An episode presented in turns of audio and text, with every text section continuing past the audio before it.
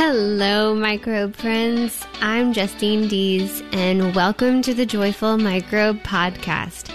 It's the show all about the microbes we encounter in our daily lives.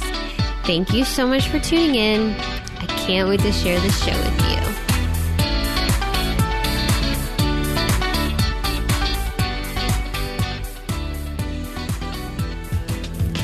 Before we get into the episode, I want to say thank you. Thank you so much for listening. It truly means the world to me just to know that anybody listens to this podcast and enjoys it, takes something away from it, and learns to love microbes a little bit more. So that is the coolest thing to me. If you do like the podcast, it would be super helpful if you left a rating and a review on Apple or wherever you listen. Because the more people that do that, it helps the podcast to get discovered by more people. So if you want to share this with other people, it helps a lot if you do the things like leaving a rating and a review. And so if you want to support me in some way, that would be an awesome, awesome way to do that. And also, if you want to connect on a regular basis with me, I send out a weekly newsletter. So you can go to my website at joyfulmicrobe.com slash newsletter and sign up there. And I send out info about when the podcast comes out, the new episodes and also when something new is coming up with Joyful Microbe and also some just fun stuff that I find online that I think will be helpful for you or um, activities that I find that are fun to do or just like something new that's happening in microbiology. Um, for example, I had a friend that did a, wrote a comic book, and I sent that out to everybody. So, little things like that I will send out and um, share with everyone, and just to spread some more of that microbe love. All right, so today I will be chatting with Dr. Jessica Sacher, and this podcast episode is so, so cool and so exciting and so interesting. I really truly mean what I say when I'm excited to share this with you. All right, so let's imagine. Imagine the last time that you were sick and you needed antibiotics. Okay, so now imagine that you took the antibiotic, but then the infection didn't go away. It didn't work. And then the next antibiotic didn't work. And then the next one didn't work. And then all of a sudden you were at a place where there were no more antibiotics left none of them worked. This happens. And although I've never experienced it personally, I think it would be absolutely terrifying. What would you do? I mean, I don't know. But Recently, doctors have started using viruses. And I know that sounds creepy right now because of the pandemic, but just stay with me here. Okay, so there are these viruses called bacteriophages, or phages for short. They can kill bacteria, they're very specific to bacteria. And so doctors have started doing this thing called phage therapy, and it's actually saving people's lives. This is not a new thing but it's just something that we don't do much in the US. And so the way that doctors do this in the US, though, is that they can access it only through special authorization through the FDA. But it is gaining popularity. And we'll talk about in the episode how in some countries this is actually the preferred treatment of choice. We'll get to that later, though. So, on this podcast episode, I'm talking to Dr. Jessica Sacher, who is the co founder of Phage Directory, an organization that connects doctors and patients to scientists that work with phages. Phage Directory helps simplify the process of finding this treatment, these phages that certain patients desperately need for bacterial infections that have stopped responding to antibiotics. So, this is such cool stuff. When antibiotics stop working, phages can cure the infections. It's amazing. Okay, so in this episode, I'm going to start out. We're going to talk about viruses because we have not talked about viruses yet on the podcast. So we're going to just do an introduction to viruses and then we're going to move on to more specifically an introduction to phages, what they are, what these viruses that infect bacteria are like, what they do, what shape they are, all that stuff. Then we talk about how you can actually see viruses because they are tiny. They are su- su- su- super small. So, um, how do you look at them? We're going to talk about that. And um, the fact that most viruses do not make us sick. How crazy is that? The ones that are the most popular, though, are the ones that make us sick. And so we, it's easy to assume that most of them make us sick, but it's not true. So, and then what about phages? Could they ever make us sick? We'll talk about that. And what makes phages so specific to the bacteria and they infect? This is such a cool part about phages is that they are very specific all the way down not only to the species level but down to the strain level of bacteria. And then we talk about phage therapy, how it works, what it is, and then Dr. Jessica Sacher, the co founder of Phage Directory, tells us about how she ha- started this amazing organization that helps connect doctors to scientists with phages so that when doctors need phages, they can find people that actually study the phages that infect the bacteria that they need to get rid of. Lastly, there's a very cool at home microbiology activity that Jessica found from a researcher on Twitter. So she actually went and tweeted about coming on the podcast, which was really cool. And Dr. Mya Breitbart responded because she made this, wrote this awesome paper that details a really cool activity for elementary students or elementary school aged kids to do. And it's a way to fish for phages or fish with phages. And um, so it's it seems like it would be really fun and I love it. Um, all right. By the way, if you are interested in learning more about this topic of using microbes to heal infections, you can check out the episode right before this one, episode seven, with Dr. Brian Klein to learn about how companies are starting to figure out ways to treat infections with bacteria. Uh, so, not just viruses, but also bacteria. So, hey, you know, this is amazing stuff. All right, let's get on into the interview. Jessica, thank you so much for coming on the Joyful Microbe podcast. Hello, thank you for having me. So, you are a PhD microbiologist and the co founder of Phage Directory, which is an organization that helps doctors and scientists use phages, which are viruses that kill bacteria, to treat bacterial infections when antibiotics don't work.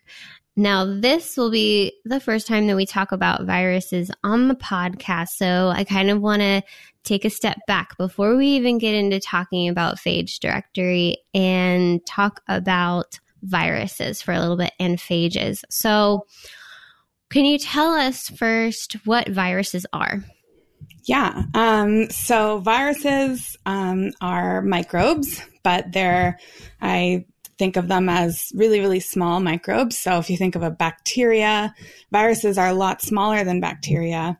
And they're actually considered not living by a lot of microbiologists. They're just a piece of genetic code that's encased in a shell and that floats around like that. And so the virus is um, able to infect a cell. It has to infect a cell to kind of become alive. And so it's it's different from another microbe that might be swimming around eating food by itself, like a bacteria. Virus is is just this piece of code that can um, infect a cell.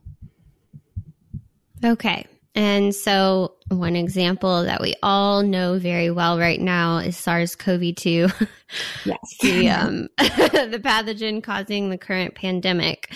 But what are some other examples of viruses that we encounter yeah. in our daily lives? Um, well, we probably have been vaccinated against a lot of viruses. So that's like how a lot of people probably hear about them, um, mm-hmm. like uh, measles virus, and there's um, what else? Well, HIV would be caused by a virus. Um, mm. We have, yeah, most of the viruses we hear about are really the bad ones we don't want to get, like hepatitis. Mm-hmm. Those are caused by viruses. There's a hepatitis A virus, hepatitis B virus. So, yeah, usually it's not a friendly topic when you're talking, especially with COVID, the virus that causes that. So, unfortunately, I don't know if there's very many famous good virus examples, mm. actually, um, really, that most people would know about. Mm. That's really interesting. It's it's so sad because I feel like it's more amplified that um, we, we kind of think of microbes as bad to begin with. Mm-hmm. And on this podcast, I try to emphasize that the majority of microbes are harmless and many are beneficial. Yeah. But then this thing seems to be even worse with viruses where they're very, very scary. And especially right now with the pandemic. And that's understandable because that is scary. Yeah. But um, thankfully, today we're actually going to talk about some viruses that are really cool and beneficial. Yes. Um, so, so can you tell us what phages are? Yeah. So when you think about viruses, there's all kinds of different ones, and we like to characterize them or classify them based on what they infect. So, as I said before, like, uh, uh, or maybe I didn't really get on this, but um, so phages are a virus that infects bacteria, whereas the other viruses I was just talking about, they infect animal and people cells. Um, and so all of the viruses in the world that infect any kind of bacteria, we, we call them a bacteriophage. Um, but you might as well use that. We, you know, we use the word synonymously, like virus, phage, bacteriophage. It's pretty much all the same thing. But if you're infecting a bacteria, you're a phage. If you're infecting a human, you're not a phage, you're a virus. So that's kind of how it goes. Mm, okay. Now, are phages about the same size as other viruses, or did the size of viruses range? Yeah, good question. Um, the size definitely ranges. Even within phages, there's smaller ones, bigger ones. There's like different shapes. Mm. Uh, one of the main things that varies among phages, at least, is the length of the tail. And this is kind of special with phages compared to like most of those human viruses we talked about, like coronavirus. Coronavirus mm. is, is just a ball, you know, you, it does mm. not have a long tail, but phages usually have tails. So they kind of look like these little spiders or space shuttles with a head and a long neck or tail and then little feet that come out the bottom of the tail. So that's mm-hmm. pretty cool and unique. And then the range of that, you know, it, it, can be really long, like longer than the head. So it's like a little head with a super long tail. Um, or you can have really cool shapes of, of phages. I think especially the viruses that infect archaea, which aren't considered phages. I think they have really weird, cool shapes like lemon shape and stuff. But um, mm-hmm. yeah. And in terms of how big um, compared to human viruses, I'm pretty sure human viruses are smaller generally than bacterial viruses, which is, I think, counterintuitive because bacteria are so much smaller than human cells. But the viruses, mm. it's like the reverse. And and when it comes to like the genome content, like how much DNA we think about like the size of the genome in a virus um, as one of the features like human viruses have super tiny sizes of genomes and bacterial viruses will have huge ones. So I think that's weird and cool. And like the virus mm. I spent most of my PhD studying had 135 genes, whereas some human viruses only have like five genes. So pretty big differences wow. there too. Wow. Yeah. There's a huge diversity, it sounds like, in the yeah. different types of viruses that are out there. And what they can take care of on their own with the genes that they have versus how much they rely on their host is what it sounds like. Yeah, totally. Mm, that's really interesting. Something that I've had people ask me before is can you see a virus under the microscope? So, and I think, you know, they're usually meaning like, can I do this at home and see a virus under the microscope? So, what kind of tools do you need to actually see a virus? Because we talked about how small they are. Yeah. Uh, first of all, anyone who has a microscope at home, that is so cool. I keep hearing about that, that people have them, and I did not have that as a kid. Um, so you are super lucky, and that's awesome. Mm. Um, so you can't usually see a virus or phage um, under the regular light microscope. Um, if it's labeled with some kind of fluorescent dye that you can do in a lab, you I think could see like a little speck, but it's it's not something that's not what we're using in the lab to see these things. We need to use an electron microscope, which I'm pretty sure no one has at home. um, those are like one of them per department of the whole university kind of thing, or one per university. But they're like a, mm. it's connected to a computer, and you're looking at the computer screen, and it's like a giant structure to to use it. Um, this big microscope that sends electrons instead of light um, so that you're you know can see smaller stuff. And that's how we can see phages. And even that is you know pretty hard to get good at finding viruses under that kind of a microscope. So seeing them is hard. And mm. um, that's why what we use is um, a plaque assay usually is kind of our best proxy or like best way of seeing them like a shortcut. Um, so plaque assay would be when you grow bacteria on a petri dish and then you take the phage and you add that on top like dribble a little bit of droplets of the phage or what you think might have phage in in it. And and then you grow that overnight and you'll see actually plaques form if the phage is able to eat or infect the bacteria. So it'll be it'll be like a um, see-through zone where you have like bacteria growing everywhere. It's super murky. Like you can't see through it um, and but when there's a plaque, you can see through it. So you see these little holes, and that's how you know, oh, we have a phage, and um, that's kind of our best shortcut. Yeah. Well, that's awesome. I'm glad that you described how you do a plaque assay. And we will have a picture of that to show everyone in the show notes as well. Um, so that's with phage that infect bacteria, but with um, viruses that infect us, do you also do plaque assays for that? And does that, do you have to use different types of cells for that type of assay? Yeah, good question. Um, so I've personally never worked with a human virus or anything that's not a bacterial virus, but I'm told that they do plaque assays um, also.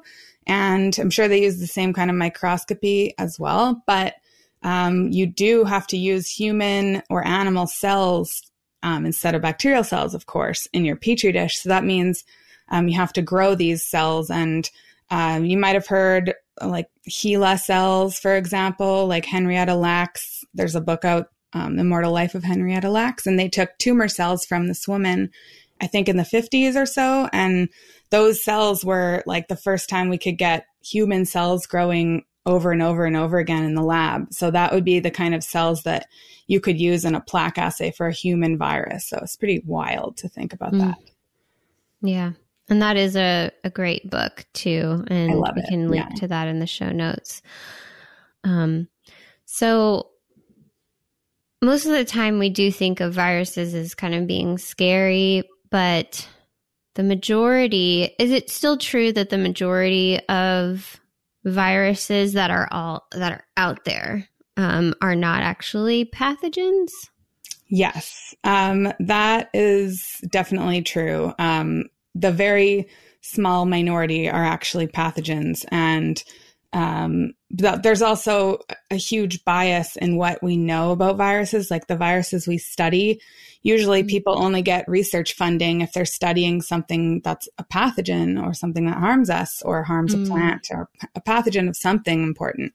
So we really don't have a lot of information about um, the good viruses uh, out there. So yeah, but definitely, it's. I think I saw a stat that was like looking numerically at all the viruses, like it would statistically be essentially zero of them are pathogenic. So, you know, there's, mm. it's just such a small fraction. But yeah, any, anything in the literature you're going to find is probably on a pathogen. So it's, it's, it's the opposite of what you would expect. Okay. You mentioned viruses that infect archaea. Oh, yeah. So do they have a special name too?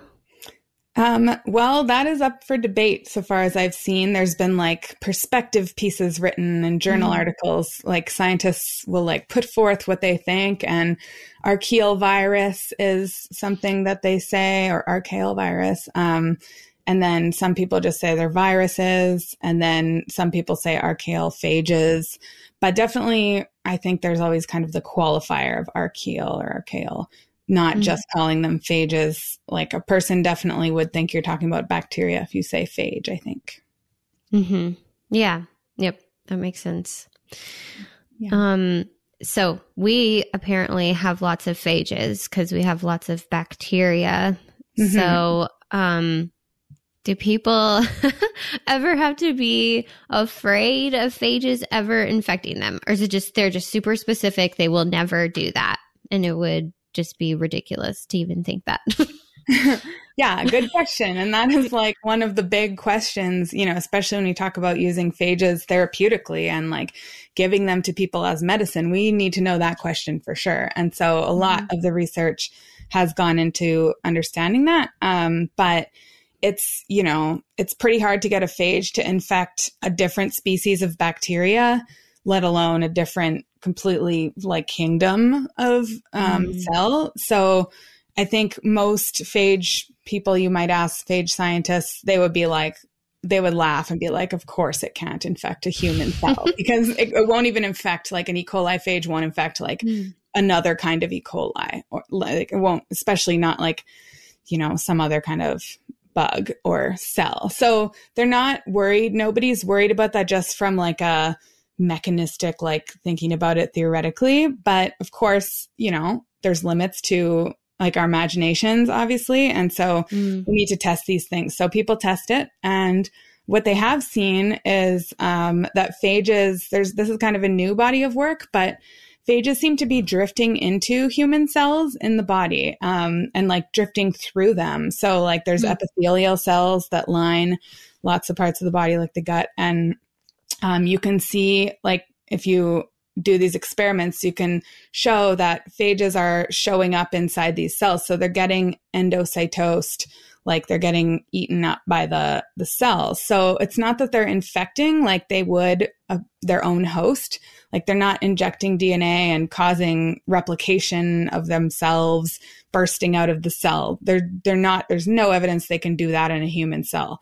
But they are coming in kind of as like entire particles, which, you know, mm. that's pretty interesting. And like a lot of things get endocytosed in cells. And, and so, you know, people thought like maybe they're just eating them for food, a food source, because this is protein, mm. that's a food source. But, but it might be more than that. And I think that's like a super active new area is like, what are they doing in there? And, um, mm. and I think they're going, through, like they're not being processed inside the cell. They're like going through to the other side. And phages can apparently get through the blood brain barrier too, people have shown, which is really wild because they're huge mm-hmm. relative to the pores in the barrier. Like everyone talks about the blood brain barrier being very impermeable to drugs and things. But if phages are getting through, it's like probably some active process. So I think mm-hmm. there's more to it than just no, like phages could never you know, do anything to a human cell um, because of this new body of research. But we certainly don't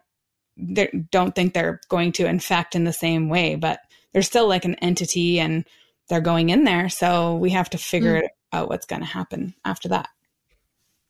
So, what is it about them that makes them so specific?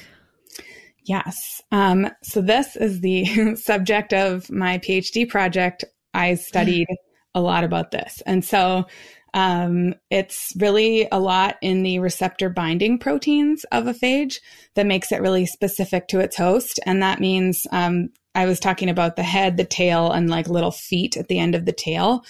Those feet or legs, um, at the end of those, picture like a spider and all of its legs, and at the tip of its little feet, there's things called receptor binding proteins. And those are just the, the host specificity protein. So there's like picture Velcro or something, like that's one side of the Velcro, and the other side is is all around the cell. And so each phage knows which kind of cell it wants. And so it, it has the right kind of receptor binding protein to physically stick, like stick to its cell. And it's a physical interaction that you know, kind of can, you can think of a puzzle piece too. Like it has to fit right. And, um, and if it doesn't, this, the phage will just float away. It won't mm-hmm. stick long enough to the cell to actually inject its DNA and have everything else happen. So it's, it's mostly to do with these physical sticky receptors on the end that dictate the specificity.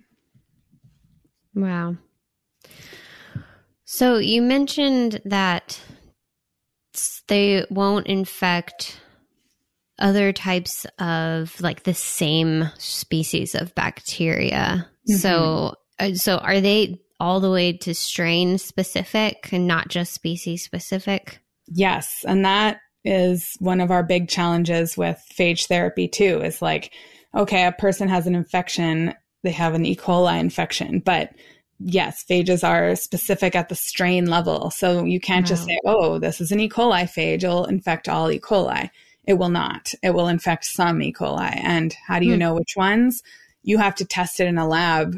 And we don't have a way to predict um, which one's going to work yet. Like we can't look at, you might think we could look at the genome sequence and be like, oh, this phage can probably infect, you know, this strain of bacteria, but that's still kind of a holy grail in the field to get to we're not at is like a being able to understand the code that uh, you know so we can predict which which phage will infect which host without having to actually try it do a plaque assay literally that's what people are doing before phage therapy they're doing plaque assays that i described earlier um, on the patient's actual bacteria and like oh there was a plaque cool it looks like it works or like no there's no hmm. plaque let's not use this phage. So it's very rudimentary still, but that's what we have right now.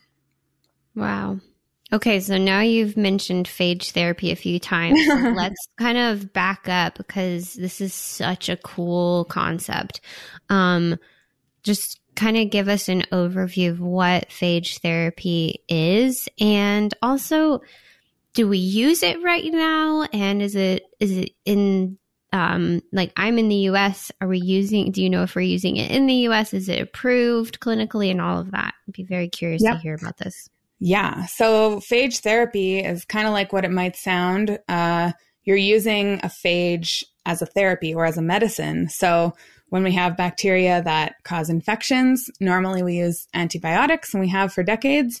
Um, and that's because antibiotics kill bacteria like non-discriminately pretty much like they you know use penicillin and it's probably going to work no matter what kind of bacteria um, at least that was the thinking when they discovered them so um, phages were were discovered before antibiotics and they were used in the same way so there it was just you know you have an infection we're going to use phage um, people were getting sick from drinking water from a river they added phage to the river to try to get those bacteria to not cause disease anymore. So the thinking of using phage as an antibiotic, that's the way to think of it is just think of it as an antibiotic. That's very much like a sniper version of an antibiotic. So mm. only going to kill certain kinds of bacteria. So, um, so it's been in, I said it has been, uh, it was discovered and used before antibiotics. So that's, it's almost, or actually, no, it's more than 100 years now that we've been using phages, that somebody in the world has been using them.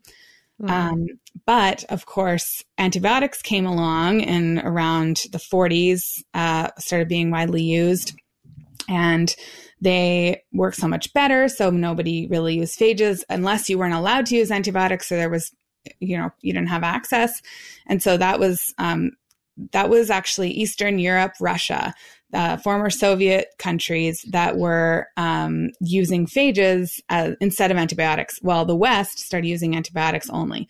So for for this whole time, people in Russia, people in the country of Georgia, which is not the state of Georgia. And I, I lived in Georgia, the state, for a few years. So I always have to make this distinction, but um, the country of Georgia uh, near Russia. And so they're kind of the hotspot for phage therapy. And they have been since, you know, for 90 mm. years. And wow. so um, they, I think it was Stalin that like decided phages were important. And hmm. so he was like making sure this was, they had a phage center and that's still in operation. And so they, um, they've been using them. They still do. A lot of people around the world will fly to Georgia to get phage therapy because they use it Um, just like, you know, they don't wait till all antibiotics have failed to use it in the same way that others do. And, uh, but there's a lot of other countries and, um, a lot of Western countries lately that are using phages more and more. And it's kind of like been this renaissance where the West is realizing, oh, we have some problems with antibiotics. First, mm. we have resistant bugs, and so we need a, something else. But second, we're realizing that our microbiome is actually important, as you probably discuss on this podcast. and mm it's not cool to just torch everything. Um, mm Like, just like we don't burn down the rainforest to get rid of some like problematic, like beetle or something. Um, we're realizing that, oh, we have a microbiome. It's an organ. Like people consider it an organ it is really essential for health. And we have all these bad things that happen when we start giving kids antibiotics that like never recover, you know. So there's there's problems with just torching all microbes. And so that's why the West is really seeing, oh, phages are very precise and they're more friendly to the ecosystem. What, what if we just get rid of the pathogen? So, so that's kind of exciting that there's this renaissance um, for phage therapy and um, in the US, you asked about that. Um, so US is using phages, but only on an experimental basis. And there's like this um, channel or pathway it, the FDA has where if something, if you have um, a patient, if you're a doctor, your patient has nothing else that works, like you've tried all standard of care, like um, for example, antibiotics, none of them work. Um, then you can call the FDA literally you pick up the phone and say, I have mm-hmm. a patient, they need something new, and I have this solution. And they'll say, okay, just like fill out this paperwork, you know, certify that it is going to be as safe as you can get it, that kind of thing. And so we do have this pathway. It's also called compassionate use or emergency uh, investigational new drug. There's lots of words that people use, but that's the path that phages have been used in the US. And so I think there's a few dozen um, uh, phage therapy cases in the US that have happened in the last couple years. But when I started Phage Directory in 2017, there had been pretty much like one case, mm. and that that really started the whole new wave. Um, so I'll stop there. But yeah, clearly, this mm. is my favorite topic. yeah, it's absolutely incredible, and I guess the way that I think about it is that it's like a super targeted antibiotic and most of our antibiotics are like you said non-discriminately killing bacteria. And so they're called broad spectrum. Yep. And um, i think it's pretty few of our antibiotics used regularly that are narrow spectrum. Yeah. And um, but like you said the problem is that these antibiotics kill like almost everything. Mm-hmm. And it's good in some ways because you can immediately treat someone with yeah. an antibiotic and just kind of throw it at them if something is really um, desperate. And right. but at the same time, then you end up with you know the whole microbiome being harmed, or you know mm-hmm. a big majority of the microbiome being harmed in the process, and um but at the same time, I think of them as easier too because like we have them, they're ready to go and you can yeah. treat somebody right away. But with phage therapy, um, it sounds like, and you know, I don't know exactly everything about it, but it sounds like it would be a little bit of a longer process unless yeah. you have these stocks of um, phage already ready to go. But um, I do want to talk about the process of finding phage that can actually treat patients. So how how do you do that? And of course, phage directory is going is helping people with this process. So I kind of want to talk about the before and the after. So. Yeah. Introduce phage therapy or phage directory and then tell us what it looked like before and after you started this. Yeah, sure. Um, so Phage Directory um, started in 2017, um, and the before was really I'll start with that is that we saw somebody was using Twitter. It was actually Stephanie Strathdee, um, who she's kind of famous in the phage world because she uh, her husband had an infection and she um, was the one who figured out how to use phages and get her doctor her husband's doctors on board find researchers willing to donate phages and actually do phage therapy for her husband on this emergency mm-hmm. basis in 2016 in, in the us and so um, that hadn't as i mentioned hadn't been a thing in the us for for many decades many people have had decided at that point that phages were like you know, we're done with them. They're from a long time ago. We have better stuff now. We don't use phages. That's fringe, whatever mm. kind of hokey stuff. But she, you know, convinced the doctors and she it helped that she was a virologist herself, but not a phage virologist, but she she studied HIV. So and she still does. Um, and so she kind of got this ball rolling. And so she had treated her husband successfully. And I knew about that just from the news. I just saw that. So I was following her on Twitter and then there I am as a PhD student in 2017. Um, and I see Stephanie tweeted something like, Oh, we're looking for phages for another patient.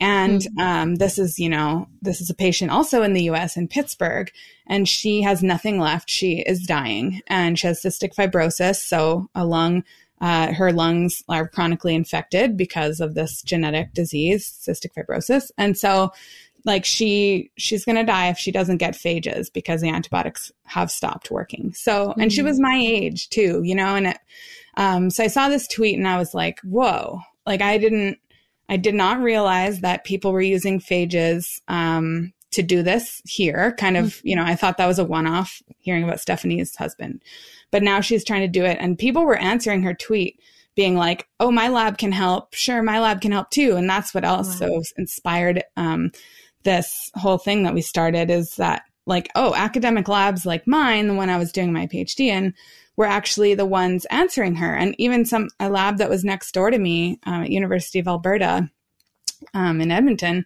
they were one of the labs that that responded. So I was like, what? Like this is very close to home. This is this is I don't know. Wow. And and my co-founder, who wasn't a co-founder at the time of Phage Directory, um, we knew each other from swing dancing. We were having coffee when I saw this tweet.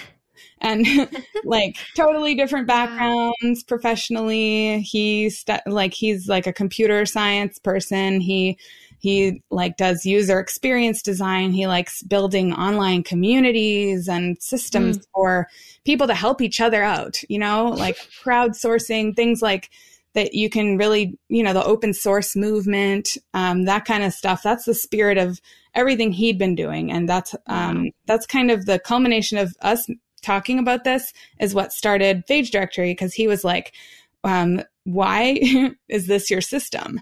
And I was like, it is not my system. Like, it is just, we don't have, I don't think we had a system.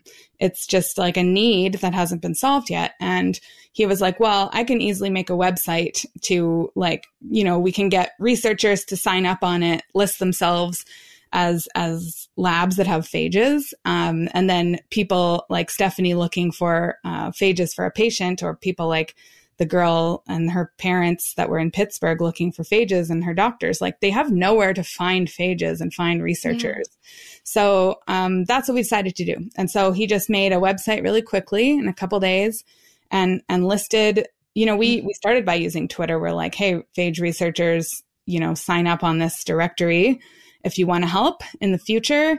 And also sign up. We had kind of like a um, it's like a newsletter system basically. We call it our phage alert service or system. And so you could just be on the email list and you get an email um, from us when we have a patient in need. And then so if you're a lab you can be like oh somebody needs klebsiella phages.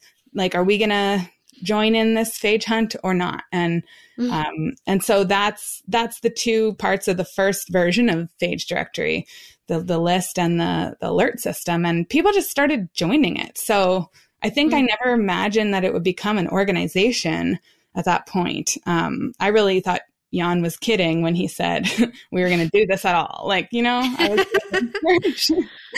so that um but you know he said well i'll make the website. I'm like okay. Like you know with with academia we we talk about big ideas all the time and then we do them like a, within the year or like we never do them but we're always thinking about them and there will be a point when we do them but we do not do things two days later so yeah. that was surprising and um but it really, you know, we started getting requests from from doctors that had heard about this. We got written about in Stat News because Mallory, the girl who was dying, she died, and they like it was so sad. It was a few days after we started this, so it was like, what? Like we thought we were, you know, getting in here helping. We're going to get more people to help Mallory find phages. And, mm. you know, nope, too slow. And so that. I think solidified it for us. And so, and that was, yeah, we talked to the reporter who was reporting on this whole case of hers. And he, he was like, you know, um, Mallory Smith you know, she ha- she almost got phages. She didn't in time. She died. But luckily, there's a phage directory now, and we were like, what? like now wow. we can't stop doing this.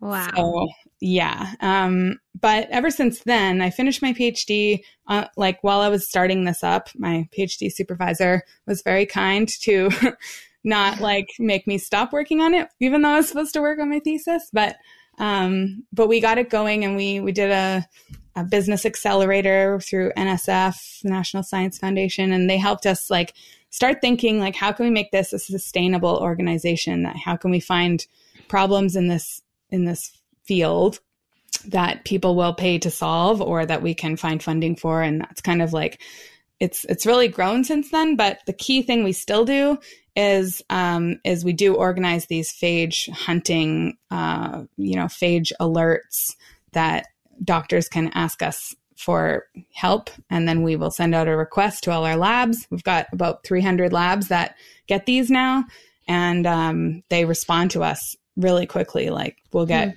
10 labs saying yep send us the strain and they'll test the phage. And sometimes one one girl we helped get phages. It took about six weeks all told for the between the alert and her getting the phage. So that's about, you know, six weeks. Yeah, as you said, it's not slow or it's not fast like antibiotics, not at all, but it's it's still better than nothing and it saved her mm-hmm. leg in this case. So wow. that's what kind of stuff we we do. oh my goodness, that is so incredible. What an amazing story. I mean, Thank just you. to think that it started with Twitter. Yeah. with Dr. Stephanie Strathdee posting something. And I've read her book and it's absolutely amazing. And I love it. Yeah. Um it's it's just a really incredible story and she's a great writer too and so mm-hmm. it kind of takes you on that whole journey and you know the outcome but you just still even knowing yeah. what's going to happen you're just like on the edge of your seat the whole time. Um but that's so crazy that it started with that and then that jan was is someone who built websites to start communities and it's yeah. just like so amazing how that all connected and um and and how quickly it came together too. It's absolutely yeah. amazing. I love that. What a great story. Thank you it's so cool. And i'm really i'm very excited to just see how this grows and um and just that it's already come so far. I mean with an idea turning into something that is actually helping save people's lives or a leg. I mean yeah can you imagine? Like that's yeah. like life changing it's so so cool. Do you have any other examples of other stories of how phage directory has um, helped clinicians connect with researchers and actually yeah. help patients? Actually, this is kind of a weird one. So most of our um, phage alerts go out for human infections, but sometimes veterinarians also mm-hmm. say like, "Hey, we have an animal that has an infection that we can't treat." and so we had this one that was for a sea turtle. Mm-hmm. And there was this um, veterinarian at an aquarium, and she somehow found out about us, asked us, like, do you have uh, Citrobacter phages? Because we have a sea turtle that its whole shell is is infected um, with this bacteria. It's been like years, and it's the bone is like infected. So this sea turtle is not going to live much longer, and we can't treat it. And so, yeah, we we sent out alert for that, and it was like December thirty first it was New Year's Eve. We were like, oh, nobody's going to respond to this because they're probably partying for New Year's. And that was like the most viewed tweet we've ever had. And people shared it everywhere. So clearly, priorities. The turtle needed us. And, um, and yeah, people were like, what? Oh, like, and I think that really helped get the word out about phages too. And I think more, more like that will keep doing that. Um, but anyway, like we, so we sent out the alert and then a lot of our labs were like, yeah, I've got citrobacter phages. I never thought I would find a use for them because citrobacter, oh, wow. you know, it's, um, it's usually not a pathogen of humans. Um, I think mm-hmm. people study it a lot because it's like the E. coli for mice. Like it's just one of those oh. commonly, um, you know, it's, it's there and it kind of behaves like E. coli. Mm-hmm. And so you study it, you have the phages, but then you're like, oh, there's a clinical use for these. So a lot of labs, even at um, primarily undergraduate institutions, actually, which is super cool, um, they they said they would help because this is typically a safe species of bug. So it's it's one of the ones these undergraduate institutions were using for teaching. So they they sent us. Um, well, they they emailed us first and said, "Yep, send us the strain." If it can be cultured from the turtle shell because that's always our first step is like okay do we have a way to culture like is the team on the the treating team able to culture that microbial isolate and then put it in the mail like just stick it in a tube with an ice pack and like put it in the mail and send it out to wherever we tell them to send it. So that's step one. Mm-hmm. And that happened. We got a bunch of labs testing it, testing all their Citrobacter phages. And then we got some hits. Um, some labs were like, nope, none of ours work. Some of them were like, yes, I have two phages that work. And, you know, mm-hmm. so um, eventually there ended up being um, the, the sea turtle got treated with phages. Like um, it took a while and I'm not, I think it took a few months of, uh, in this case, like they would, you know, try, try a set of phages and then they would, you know, take the strain again and be like, oh, we need some new phages. Because we didn't get into this, but um, bacteria definitely do evolve resistance to phages. Um, it's not something that is just for antibiotics. Mm. Like resistance is a survival mechanism for these bacterial populations.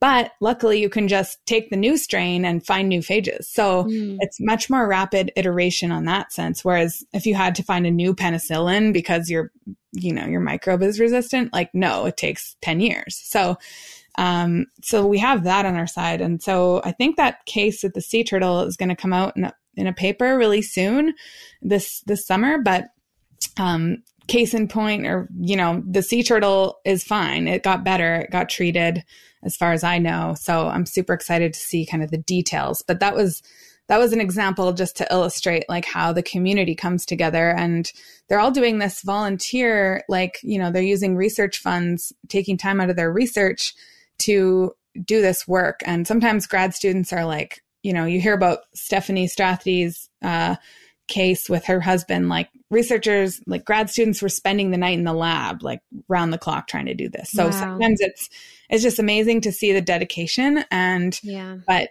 i think researchers just we are not used to getting to be a part of something that helps right now like i think we that's so true. probably felt it's like, oh, what, what me? Like, no, we're we're doing stuff that's going to help in 50 years. But yeah, like the fact that you can also have part in something right now, I think it's really inspiring people to get involved.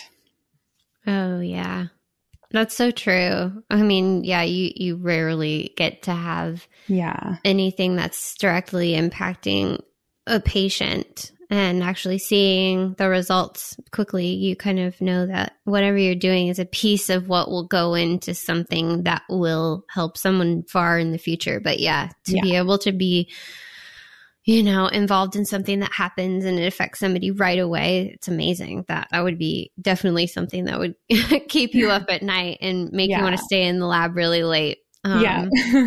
and I think something else you said that was really interesting is the idea of with using phage phage therapy that you have this ability to rapidly iterate and so you can quickly once there's um, resistance then you can quickly test more and find a new one and or i don't know is it a cocktail or is it one usually do you have several that go into the treatment yeah, it, it, it varies. Um, and this is kind of a hot topic of research is figuring out what's the best. Like, should we be using cocktails? Cause there's advantages to that for sure. Like three phages at a time. Um, you could imagine if they're all targeting kind of different types of bacteria, you'll get a larger, more broad spectrum sort of treatment. It's not as broad spectrum as antibiotics, but it'll be more broad spectrum than you would with a single phage.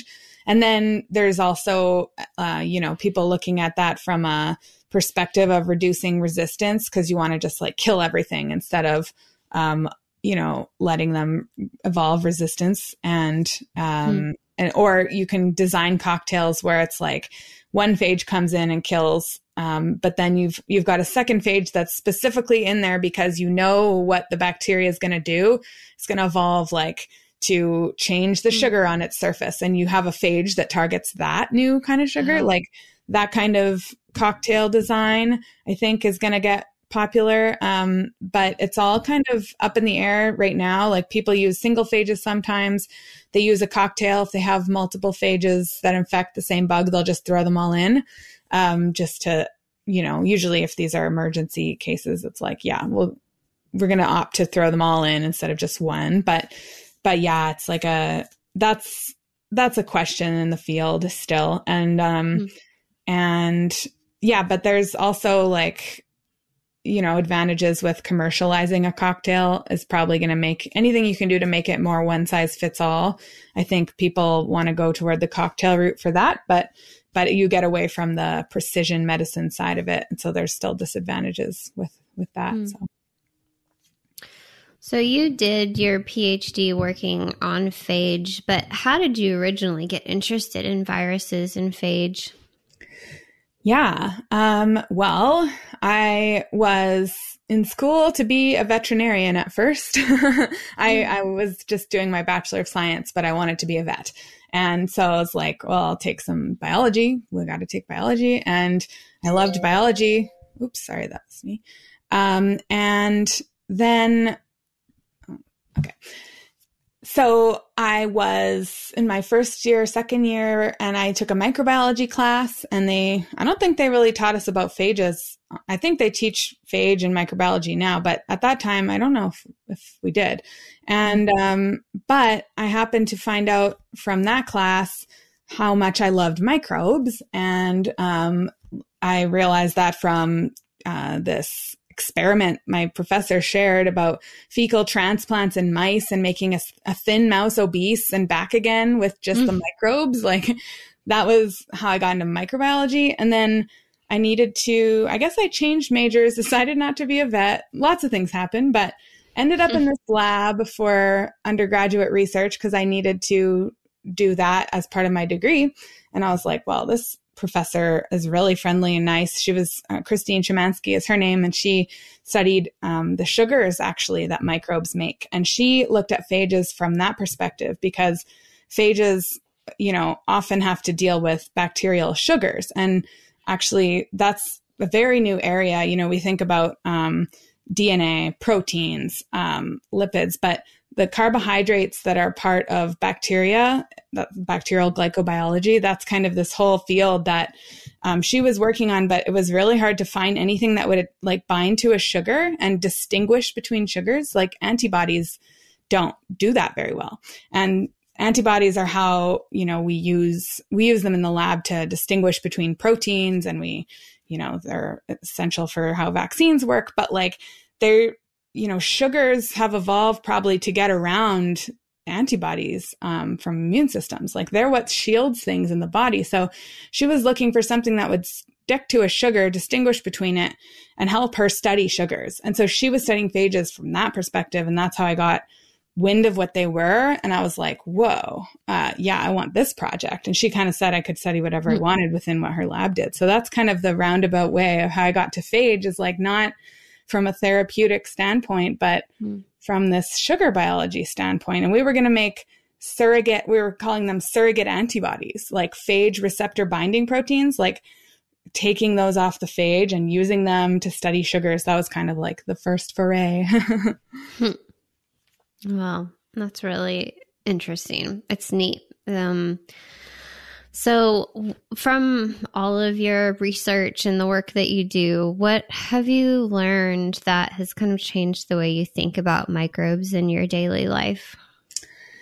Yes, I think something that I've learned is, you know, before I always joke about this kind of with non microbiology friends is, because people think, you know, of course you become a germaphobe if you become a microbiologist. Like everyone, I don't know if you get that too, but like, yeah. you're like, you must be a germaphobe. And I'm like, no, for me, the opposite. Um, yes. like totally. I'm like, oh, I, I recognize just how many microbes there are, how they're everywhere, how they're not all bad, and how um, also like how I just I'm not as scared of like getting food poisoning in the kitchen because I'm like, well, it took me so long to get my cells to grow.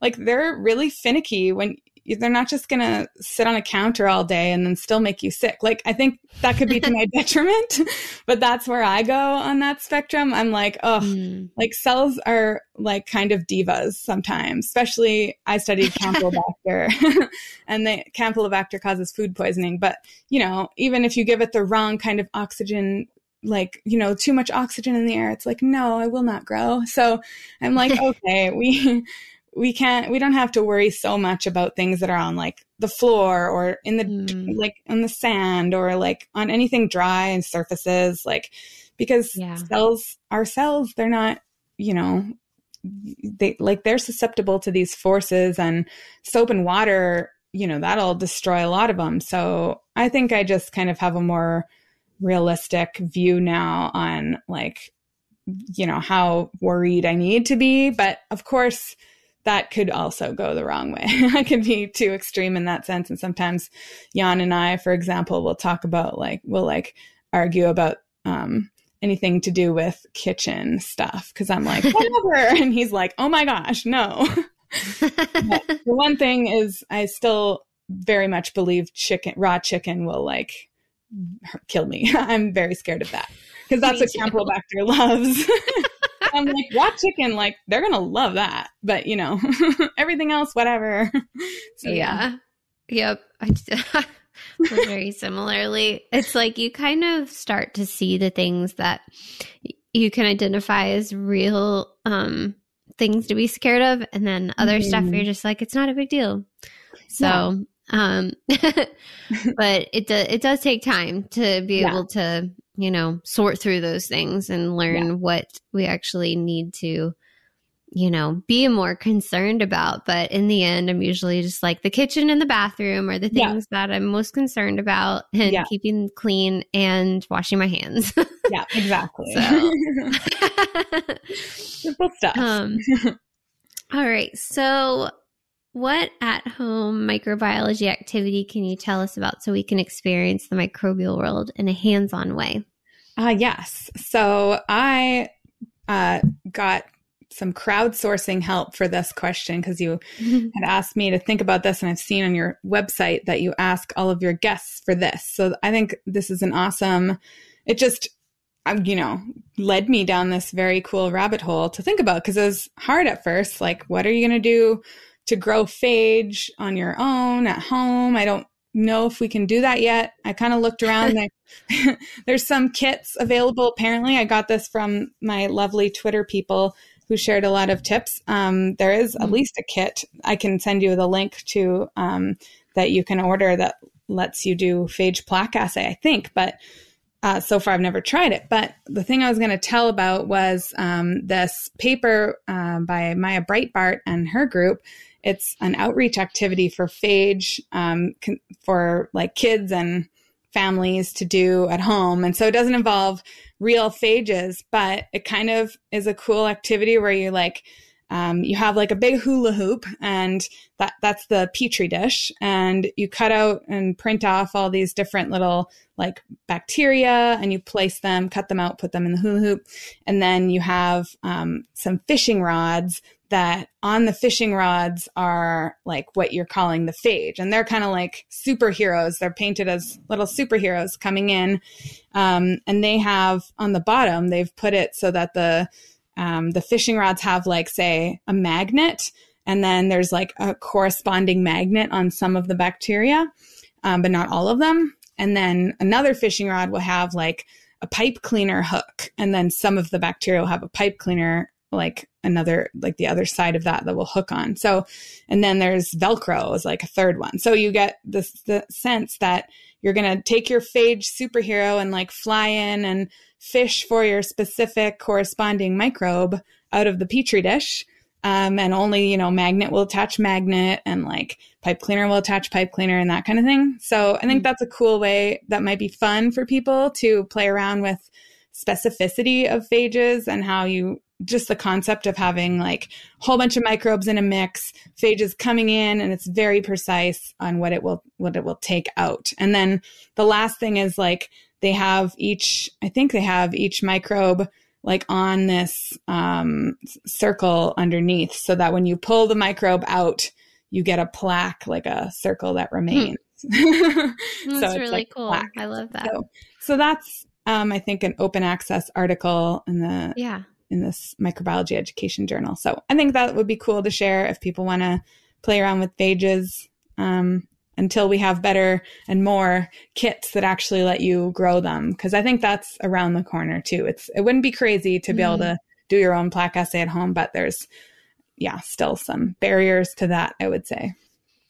That is so cool. And thanks for crowdsourcing that for the podcast. yeah. I love that. No um, it, it, was fun because you tagged me in it. So then I kind of yeah. got to see people start to retweet it and like it and start giving suggestions and stuff. And it's amazing. Twitter is such a yeah. great resource to access scientists and and immediately. Totally. So obviously it worked for phage therapy. So yeah, it's like you know you can use it for so many different things. Um, we talked. I talked to Matt Kasson about fungi in the 1st mm-hmm. episode and he said you know you can just post a picture of a mushroom and then somebody will come on and give you an identification. Wow. So it's it's really neat if you ask for it, you know, there's plenty yeah. of people out there that know what they're they know pretty easily like from a picture what it is. So yeah. that. So yeah. much information out there. Um, do you have any other resources that you could share that would help us go deeper on this topic? Yes. Um, I think my favorite um, link to share is this video by Kurzgesagt. It's um, like they do explainer videos, and the one on phage is done really well, and it was done um, in collaboration with a real phage scientist. So, you know, it's good with um, James Gurney is his name.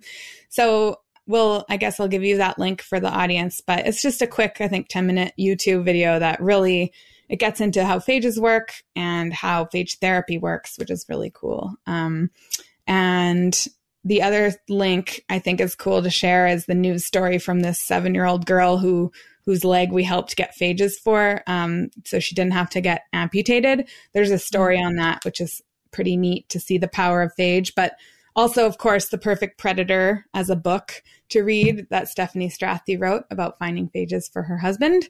Um, and the other book I didn't mention before, but um, there's a book called Salt in My Soul, and that's by Mallory Smith, who actually was the patient that we almost could have tried to save. We tried to save her. Mm. She, she died, and she wrote this book before she died. It was it's really her journals for years, and she talks a lot about like um, what it was like to have cystic fibrosis. And this was the inspiration for Phage Directory. And so mm-hmm. the book is really worth reading. And I think she does get into like the concept of phage in it too, because she was kind of part of that decision as well. Um, so pretty neat that that exists. And her mom got that published for her um, after she died. Wow. So that's close to my heart too. Oh, wow. I didn't know about that one. That's, I'm going to have to check that out for sure. Um, and yeah, we'll link to all of those in the show notes. So that's, those are great, great resources. Thank you for all of that. Um, so where can everyone find, follow, and connect with you? Yes. Um, Twitter, as we said, is kind of my social media of choice. So I'm just at Jessica Sacher, my name on Twitter, but then I also do the tweeting for Phage Directory at Phage Directory. So either of those, you can find me and um, definitely like if you want to ask the Phage community some question about Phage, if you tag at Phage Directory, I will retweet it and we'll get some phage scientists to help answer more questions. I'm sure they would happily do that. Um, and then um, phage.directory is our website. So it's not .com, it's .directory. That was Jan's cool little thing he found out right, right away at the beginning of our foray. Yeah. He was like, there's a dot .directory domain. phage.directory. I love that. And I was like, what is a domain? What? Like, okay. clearly I've come a long way on the whole internet stuff. so um, cool. Yeah, so that's our website. Um, and that's where if you are a physician or your family member is suffering from kind of, uh, you know, antibiotic resistance, like step one, talk to your doctor, but send them to us to do a phage mm-hmm. alert. and maybe that you qualify for that. So that's also on the website, phage.directory slash alerts. But um, that's probably plenty, I would say. yeah. Wow. Awesome. Okay. Well, thank you. this thank you, has been such a cool interview. And I just, oh, so many, I don't I, even just like an emotional roller coaster a little bit. Yeah. There's been some really cool stories that you shared, and I learned a lot about phage and viruses from you. So I'm sure everybody else will. Um, I really appreciate your time. Thank you so much. Thank you, Justine. I love what you're doing with this. I love the idea of just getting people more comfortable with microbes and just realizing they're so important, they're so cool, and they're invisible, so they're even cooler. so, yeah, I'm glad that you're doing this and thank you for having me. Okay, how cool was that interview? I mean, really, that is such crazy cool stuff. I am so excited to see the US do this more, use phages more for treating bacterial infections that are not responding to antibiotics anymore. I just think this is going to change the way that we treat people and um, in the hospital and with these infections. So I'm really excited about it, and I loved having Jessica on the podcast. I hope that you enjoyed it. So, microbe friends, it's been fun, and I really appreciate you listening to this episode of the podcast. And I would love it if you would subscribe so that you don't miss an episode. And if you'd like to help others that love microbes to find the podcast, then please leave a rating and review for the show. And also, tell a friend. If you love this podcast, tell a friend, share it with them, and um, spread the microbe love. All right, to learn more about the Joyful Microbe, head on over to joyfulmicrobe.com. You'll find all the show notes, the links, and the resources mentioned, the cool um, activity, the paper that details all of that. You'll find the links there, all the books that we talked about. So go check it out and um, sign up for the newsletter. All right, microbe friends. Thanks again, and I'll talk to you next time.